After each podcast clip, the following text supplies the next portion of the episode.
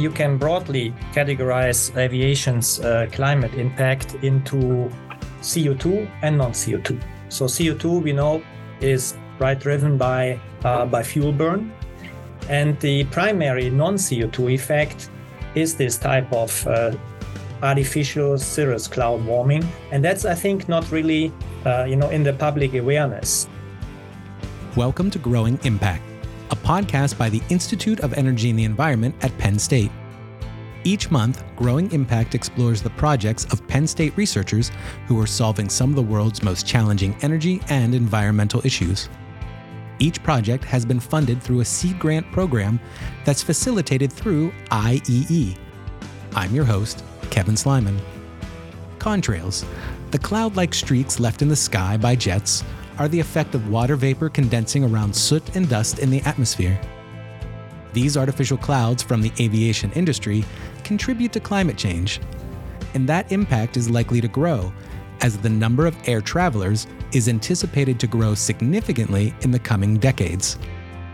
Additionally, the airline industry's efforts to address climate change may not be adequate to properly keep pace with the need.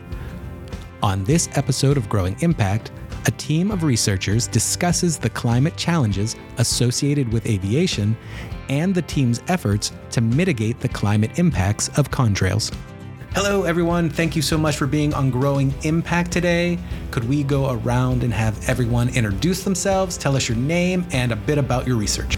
Uh, sure. Good morning. Thanks for having us here. And uh, my name is Sven Schmitz. I'm the Boeing Welliver Professor of Aerospace uh, Engineering, uh, teaching at the undergraduate and graduate level here in uh, fundamental and applied aerodynamics. my group also conducts research in the aerodynamics of current and future aircraft, um, propulsion systems, wind turbines, and helicopters. My name is Andrew Carleton. I'm a Professor Emeritus of Geography. Uh, my specialty is um, uh, physical geography and climatology in particular. I'm also a uh, Penn State Academy uh, professor. And um, most of my research over the many years I've been doing it has been focused on regional and larger scale uh, climate processes. And uh, I've actually been looking at contrails, studying them in some form or another for about the past uh, 40 years, almost 40 years.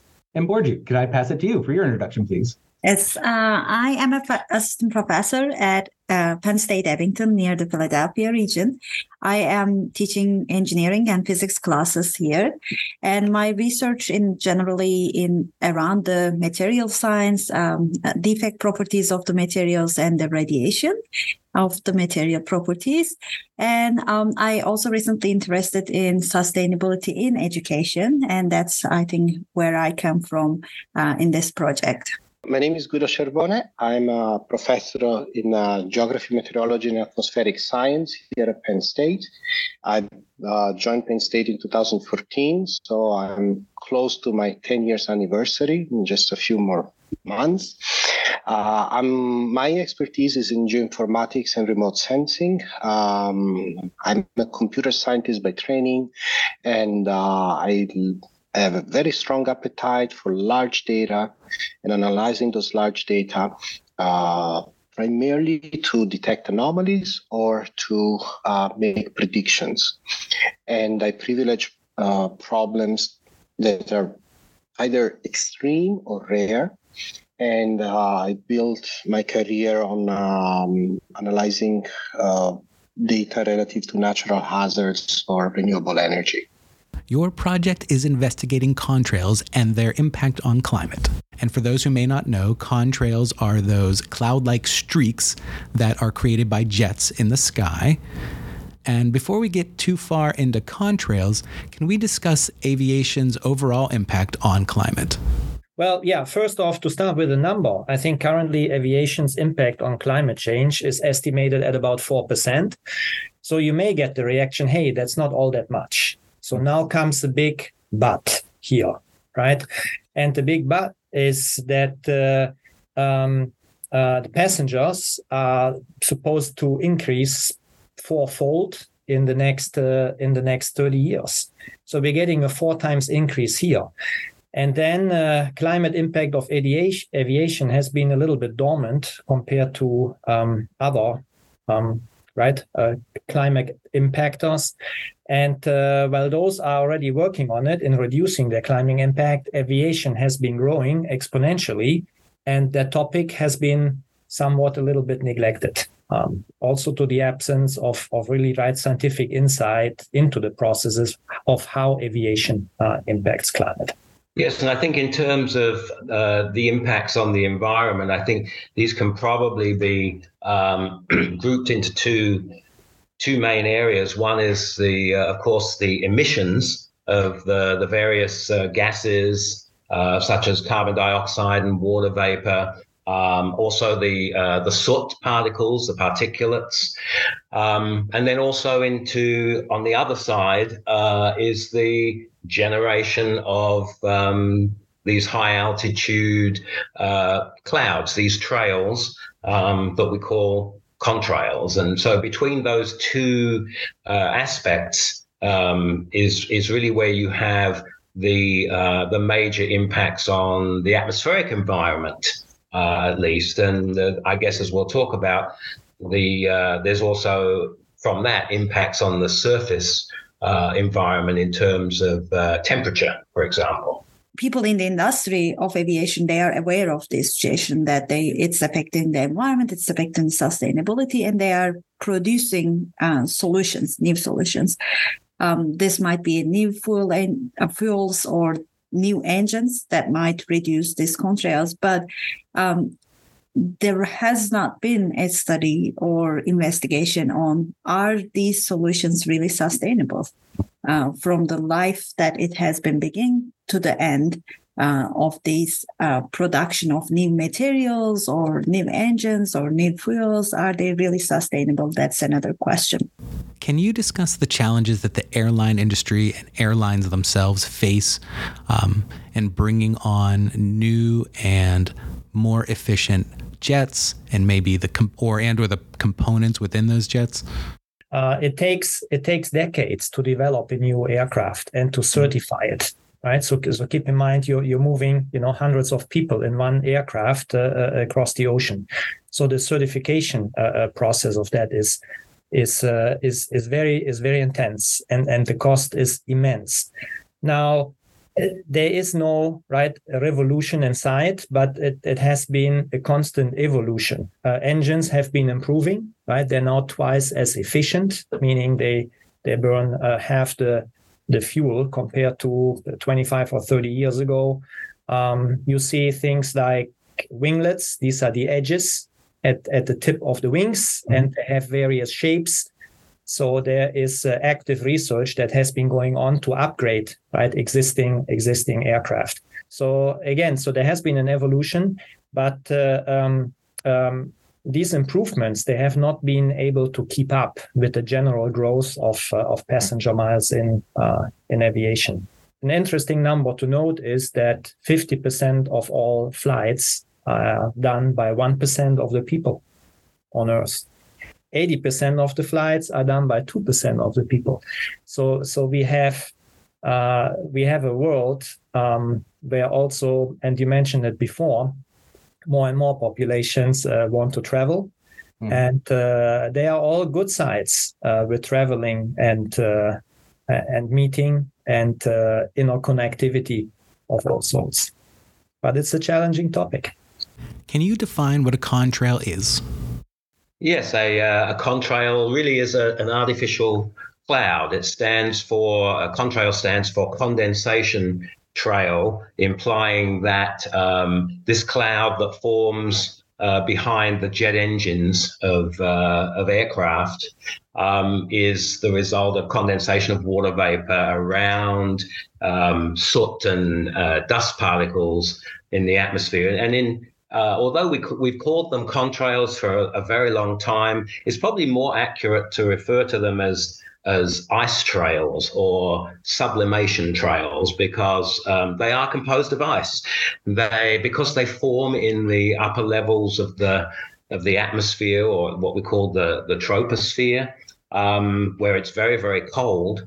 Um, the uh, the water vapor tends to sublimate uh, into ice rather than into uh, into water vapor. Though you can get them at lower altitudes uh, from planes in lower altitudes where there will be water, uh, liquid water as well as, as well as ice. But anyway, these these long trails um, will form um, not behind every plane um, because sometimes the uh, the atmosphere is too dry.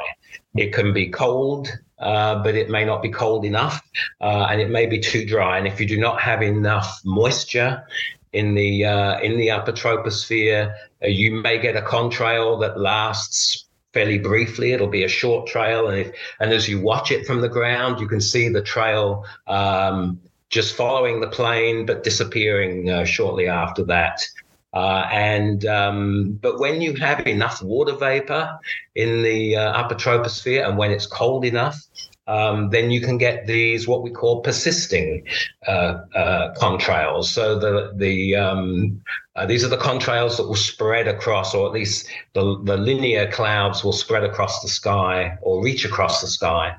Um, and because they require certain humidity and temperature uh, conditions, if you're in an area where there's a lot of um, uh, aircraft flight, jet engine flights, um, then uh, you can sometimes see these multiple trails uh, across the sky. And over time, and by that we mean probably beyond about 40 to 60 minutes, if the conditions are still suitable, these uh, trails can spread um, and become thinner in the vertical sense. They can become thinner, they can spread laterally across the sky, they can merge with other contrails.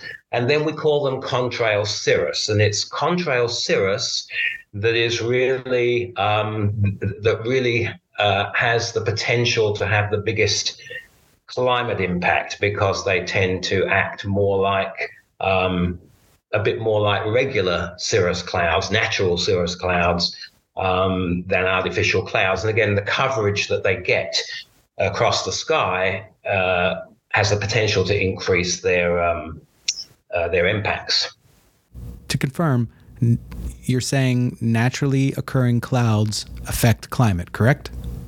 Yes, they do, okay. and um, yes, it, it, and it, again, it depends on the kinds of clouds um, that you have. Probably most climate scientists would agree that um, lower level clouds or thick clouds in the lower levels of the atmosphere that are comprised more of water, uh, liquid water, and maybe with some mix of ice. Um, tend to have a bit of a cooling effect on the Earth's surface because they tend to be more reflective of the incoming solar energy than they are to trap the heat that the Earth gives off, the infrared or long wave radiation. Um, but uh, as model studies have suggested, and even observational studies, if climate change involves increases in upper clouds, cirrus level clouds more, that has the potential to uh, make greenhouse gas warming uh, or amplify it make it worse um, by letting solar radiation still pass through during the daytime, but also having the heat trapping effect. So, um, so yes, to, to, to answer your question, cloud, different kinds of clouds, natural clouds, do have an impact on climate, and they have the potential uh, impact on uh, climate change, depending on whether the increases are at lower levels to middle levels versus um, upper levels contrails do differ from natural clouds, even though they're both upper level, upper level cirrus uh, type clouds, uh, and this affects their impacts on on the climate a bit, the surface temperature. Um, the, the, the contrail clouds tend to have uh, uh, smaller ice particles in them than natural cirrus clouds do, and also they tend to have more of these ice uh, ice particles in a smaller volume, and so those two things together tend to make contrails, at least when they initially form behind uh, a jet aircraft, it tends to make them a bit more reflective of solar radiation than natural cirrus clouds do. Natural cirrus clouds tend to have um, somewhat bigger ice particles and there are not so many per unit uh, volume. But but again, as contrails spread over time, they tend to resemble natural cirrus clouds more and tend to have similar kinds of impacts. I think a lot of folks are familiar with CO2 or carbon dioxide being a contributor to climate change from burning fossil fuels. However, there's non CO2 warming. Can we discuss what non CO2 warming is? So I think uh, you can you can broadly categorize aviation's uh, climate impact into CO2 and non-CO2. So CO2 we know is right driven by uh, by fuel burn, and the primary non-CO2 effect is this type of uh, artificial cirrus cloud warming that uh, that Andrew that Andrew just explained, and that's I think not really. Um, uh, you know, in the public awareness that that half of aviation's climate impact is really caused by these non non CO two, and that also includes right uh, uh, nitrate oxides and water itself, which is a greenhouse gas, um, uh, into the upper atmosphere. So it's this this balance of non CO two where there's also a large uncertainty bar in the climate models um, of of what the particular effect is. I don't know, Andrew, you probably know more. As as I understand that, I mean that's that effect is as old as the Earth. Right. Yes, and it's it's uh, it's it's again re- related to um, as the temperature increases, you tend to get more uh, evaporation, and when you get more evaporation, you put more water vapor into the atmosphere, and uh, and then you you tend to increase the temperature, and it can be something of a of a positive uh, feedback, and and we see we see that in our in our own lives. I think when we um, if if you have a a humid uh, night, a, a, night in which there's a lot of water vapor around, it feels humid. Uh, the temperatures tend not to drop as much uh, as if you have a night, let's say, at the same time of the year, but where uh, it's very dry. The atmosphere is very dry. There's very little water vapor. You tend to have um, the overnight temperatures tend to drop um, lower. So it, it, that's a way in, in our everyday lives that we can see that impact of of, uh, of water vapor on uh, sustaining uh, temperature and maybe even amplifying it. I just wanted to contribute to the discussion by looking at it maybe not from a different angle. So think about the Earth as a system that must balance its energy. So you know we get and the energy comes primarily from the sun. There is, you know, I mean, a little bit of energy self-created, you know, like internal tectonics and magma and so on. And then there is infinitesimally small comes from the moon and from, you know, uh, the stars. So most of the energy, you know, comes from the sun.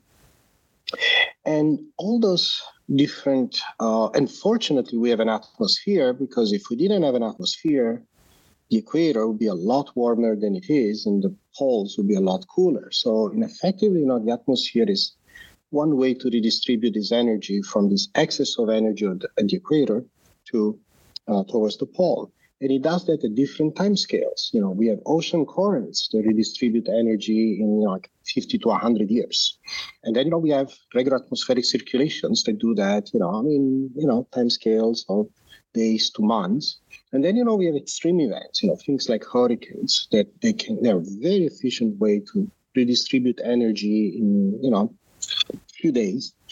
Um, and if you think all those hurricanes, you know, they form over, you know, almost equatorial areas, and then, you know, they dissipate, you know, at higher latitudes. So they just redistribute energy. Now, all those gases in the atmosphere, things, you know, like, um, let's say just water vapor and clouds in general, they are part of this balancing mechanism because in a sense, you know, they change the albedo of our planet. So with albedo, we basically, you can think of it as the color of our planet. Um, of course, it would be integrated over the whole uh, electromagnetic spectrum, not just the visible. But basically, the clouds, they are helping to either reflect some of the radiation uh, that from the sun that you'd actually reach the surface, you know, from preventing from doing so. But then it will also uh, help, you know, the long wave radiation. The, so basically the heat that, you know, the Earth is generating, you know, just reflecting it back. And, you know, clouds are a very important way for that they help the, sorry, that the Earth has to balance this energy. You can imagine that, you know, if we start like increasing, you know, artificially, you know, those clouds, we're basically tempering with the Earth's natural way to balance its energy. When it comes to contrails, what are you exploring? And can you tell us about the goals of the project? Project is titled A Multidisciplinary Approach to Mitigating Climate Impacts of Aviation Contrails. So that's really that's really what we're after. So one challenge has been how do you cover in predictions, in models, that disparate range of, of timescales. And so here, right in my area, I think that that gets approached by by doing high fidelity simulations of, of complete aircraft with engines and work on the contrail formation. And then I thought I need to work with somebody who has kind of a Earth system point of view, which is a geographer. And so I I first you know met uh, met Andrew and uh, convinced him he was just retired to meet for coffee with me and he was uh, uh you know, surprisingly interested in sharing, right, his career insights in, into Contrail. And then we also involved uh, uh, uh Guido and uh, and, and from the Abington campus on the sustainability aspect.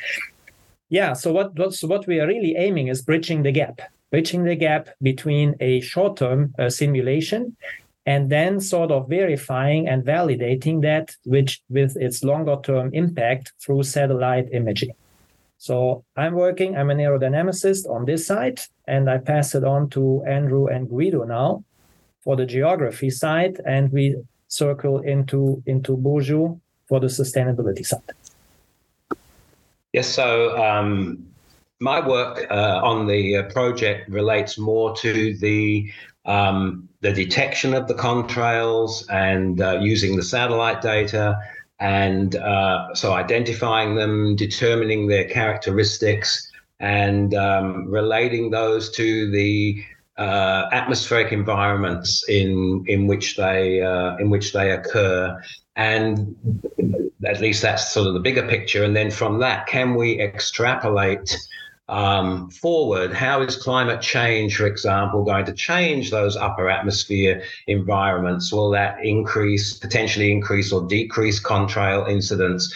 Incident, and obviously that's separate from the uh, uh, from the role that um, changes in jet engines, changes in, in aircraft may may uh, may do, um, and um, so there is a predictive aspect there, um, and a link in uh, to the model uh, verification. Um, so we do need the observational uh, analyses to, um, in their own right, but also to link in with with model verification. And I think Guido can probably speak more specifically to uh, to those kinds of things.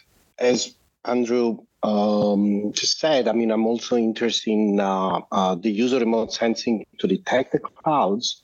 Uh, primarily you know from a computational point of view. So you know now that we know how we can detect the clouds how can we build a system that can does this at scale basically over the entire planet every few minutes? And uh, so something that is efficient so that it won't take you know a few hours to detect you know the clouds on a let's say a few minutes basis. And then um, another aspect that i'm quite interested is can we assimilate data from the airplanes, data that Andrew um, pointed to us that are available? How can we uh, try to link the environmental data that are detected from the airplanes with the formation or not of contrails that we detect from the satellites?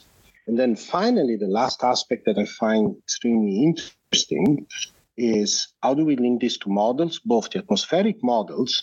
In other words, can we uh, are the atmospheric models doing? Um, I mean, so the atmospheric models they generally do not simulate clouds, but can we actually use the output of the atmospheric models in order to estimate when cloud when contrail clouds are most likely to form or not. So even though the models do not output contrail clouds, well, you know, can we actually do that?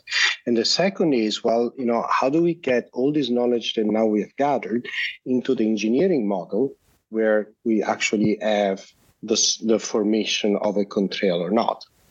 From my perspective, me and my student, my undergraduates, our undergraduate students, uh, we are conducting life cycle assessments uh, for future um, aviation technologies that we have. Basically, um, let me first tell you what is a life cycle assessment. It's a systematic analysis of an environmental impact uh, on, on a product um, during its life cycle. Uh, this starts from manufacturing to end of the life.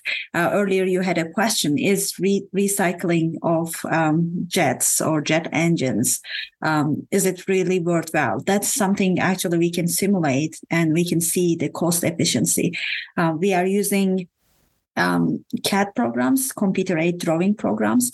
Um, either our students are drawing the simulating the jet engines or they already get the jet engines we have some parameters that they can play with it. Uh, for example materials they can try different materials. If we use a different material than they, they are currently using uh, can we reduce the impact on the environment uh, negative impact on the environment or can we reduce the cost? Uh, does it really worthwhile to recycle the material or can we change the manufacturing methods um, does the transportation matter uh, in the environmental impact considering where it's manufactured and where it's shipped to be used. Um, we are investigating all these effects and trying to find out um, this new technology's effect on the environment. Yeah, and and our ultimate goal is really to take here the next step and and look at both right anticipated improvements in in engines and new aircraft configurations, right? Air, aircraft that are more of a blended wing body and uh, um, use other engine technologies and addition hybrid electric propulsion boundary layer ingestion and and these type of stuff and um, see how those affect deformation and uh, the evolution of the contrail into a contrail cirrus and its ultimate optical depth and um, net uh, uh, radiative forcing. So we are getting the data and the models together, and we are we are ready for the next step. And and as you mentioned, yes, it's a big challenge, but but this team here with its background plays. Everybody here can play um, with their own strengths. Mm-hmm. Uh, um, yeah to work on this it's it's an exciting one and it's something different i'm not i'm not aware of any group inside or outside penn state with that unique mix of expertise to uh, tackle that problem sven just a moment ago you talked about or you mentioned net radiative forcing. Could we talk a little bit about it and talk about how it's its relation to uh, the work? We have radiation coming to earth and we have radiation going away. So the main the main incident part is coming from the sun, and then uh, um, what uh, what irradiates from the Earth is is at different ranges of wavelengths, and uh, so clouds and greenhouse gases uh, play play an important um, um, um factor here. Uh, and uh, the net balance of everything going in and out is what what really defines net radiative forcing different clouds, uh, different levels of clouds and thicknesses of clouds have different impacts on uh, on that. Uh, well, what we call the cloud radiative forcing. So, lower and middle level clouds tend to be thicker. They tend to have more liquid water in them uh, and less ice. Um, and so they tend to be more reflective. They tend to reflect more of that solar radiation uh, than they trap um, the uh, the long wave uh, heat energy being given off by the Earth. So, as a general statement, they tend to cool the Earth's surface, but uh, contrails and natural cirrus uh, tend to be different. They are they tend to be thinner. They tend to be ice, as we've already talked about, um, and so they let if, if if you think of it in terms, say, a layer of cirrus or a contrail layer. There are there are sort of holes, if you like, in between the ice crystals that let through more of that solar radiation than most other clouds would at lower levels and that have more more water. So they still tend and we see that on a on a day in which there may be a lot of cirrus cloud around. It's still quite bright outside. It's a, there's a lot of solar radiation still coming through. There's not all that much being reflected away.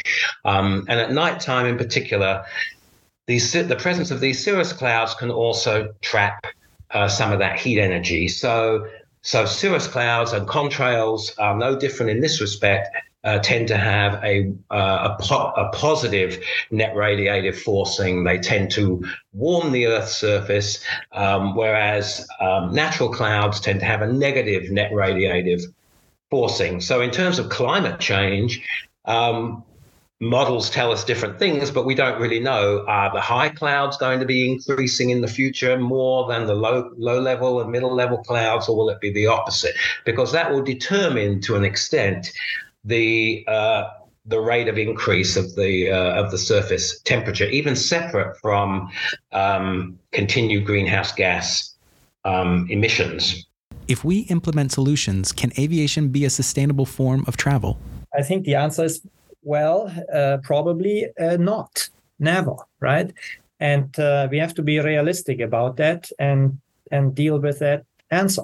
Um, I just started reading this month's National Geographic, and the editor in chief comments that yes, travel has a complicated relationship with sustainability, even for the National Geographic that sends out ex- explorers. So to become uh, carbon neutral and sustainable is uh, is is utopia. But but I think uh, um, a realistic figure is to uh, consider something like a carbon neutral growth. That means we are projecting a four-fold uh, increase in uh, passengers in, in aviation, um, but we want to curb the additional carbon and non-CO2 effects to a level, say, right before the pandemic in early 2020. So even though everything increases, we, we stay at a carbon neutral growth. And that's probably a realistic figure here. Um, half of that will probably come from sustainable uh, aviation fuels of some sort. Uh, the other half, a mix of yet another aircraft technology uh, improvement and operational improvements. Now, the thing with contrails is, as a concluding remark, um, it affects all three of them the aircraft technology in the engine, the operational improvements uh, around susceptible areas in, in some form, and then with sustainable aviation fuels that have different uh, uh components of, of nitrate oxides and, and, and soot.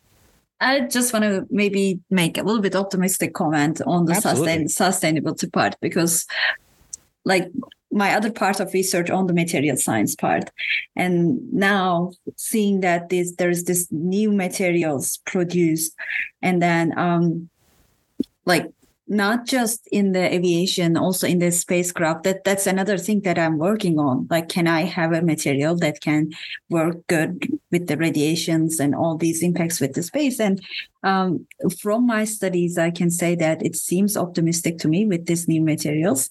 I guess it's just matter of um, getting more funding towards this area, making this research a little bit faster so that we can make these ma- materials in the industrial sizes. I think that's the current, the biggest challenge. And I can tell that uh, we have done uh, preliminary simulations with the existing uh, jet engines, and we have seen that mostly the materials and the manufacturing are, has the most effect on the environment, most negative effect. So, like so that brings the question that there, there are two things that we need to change. One of them is the material, the other one is the manufacturing method. And um, as I mentioned, in terms of material, I'm very optimistic. And uh, in terms of manufacturing, also, we are seeing that um, even in these days um, in the aviations, there are these 3D printed uh, parts of the plane that may not be applicable to the engine, but the other parts of the plane uh, that makes a little bit more sustainable. Well, to the uh, to the question um, you posed about what the environmental impacts if we do nothing, mm-hmm. um, then what we can expect really of course is to see more of the same and what is that more of the same well that is that in areas of uh, high uh, density of air traffic, where there's a lot of uh, commercial aircraft uh, flights. Um, we've seen over the last 50 or so, maybe 60 years or so, increases in regional cloud cover due to uh, contrails. We've seen um, decreases in what we call the diurnal temperature range, which is the difference between the daily high temperature and the overnight, typically overnight minimum uh, air temperature. And uh, those are consistent with the impacts of high level clouds on the uh, the surface temperature. And so, in places, in particularly in places like Western uh, Europe or Europe in general, actually, and the United States, uh, we've seen some of those biggest uh, decreases in the daily t- uh, temperature range and increases in uh, in the cloud amount.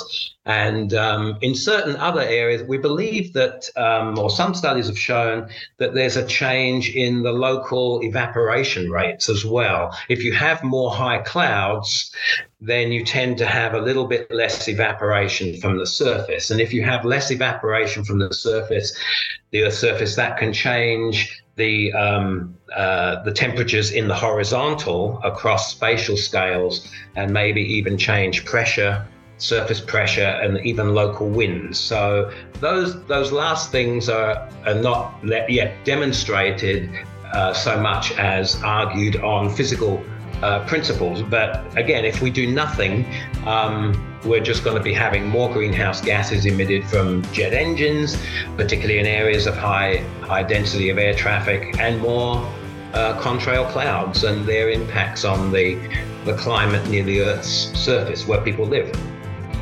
I really want to thank you. Thank you, Sven, Andrew, yep. uh, Burcu, and Guido. Thank you so much. I really thank appreciate you. you taking Thanks time. Absolutely. Thank you. This has been season four, episode four of Growing Impact. Thanks again to Sven Schmitz, Andrew Carleton, Burcu Austin, and Guido Cervone for speaking with me about their research. To read the transcript from this episode and to learn more about the research team, visit iee.psu.edu slash podcast. Once you're there, you'll find previous podcast episodes, related graphics, and so much more. Join me again next month as we continue our exploration of Penn State research and its growing impact. Thanks for listening.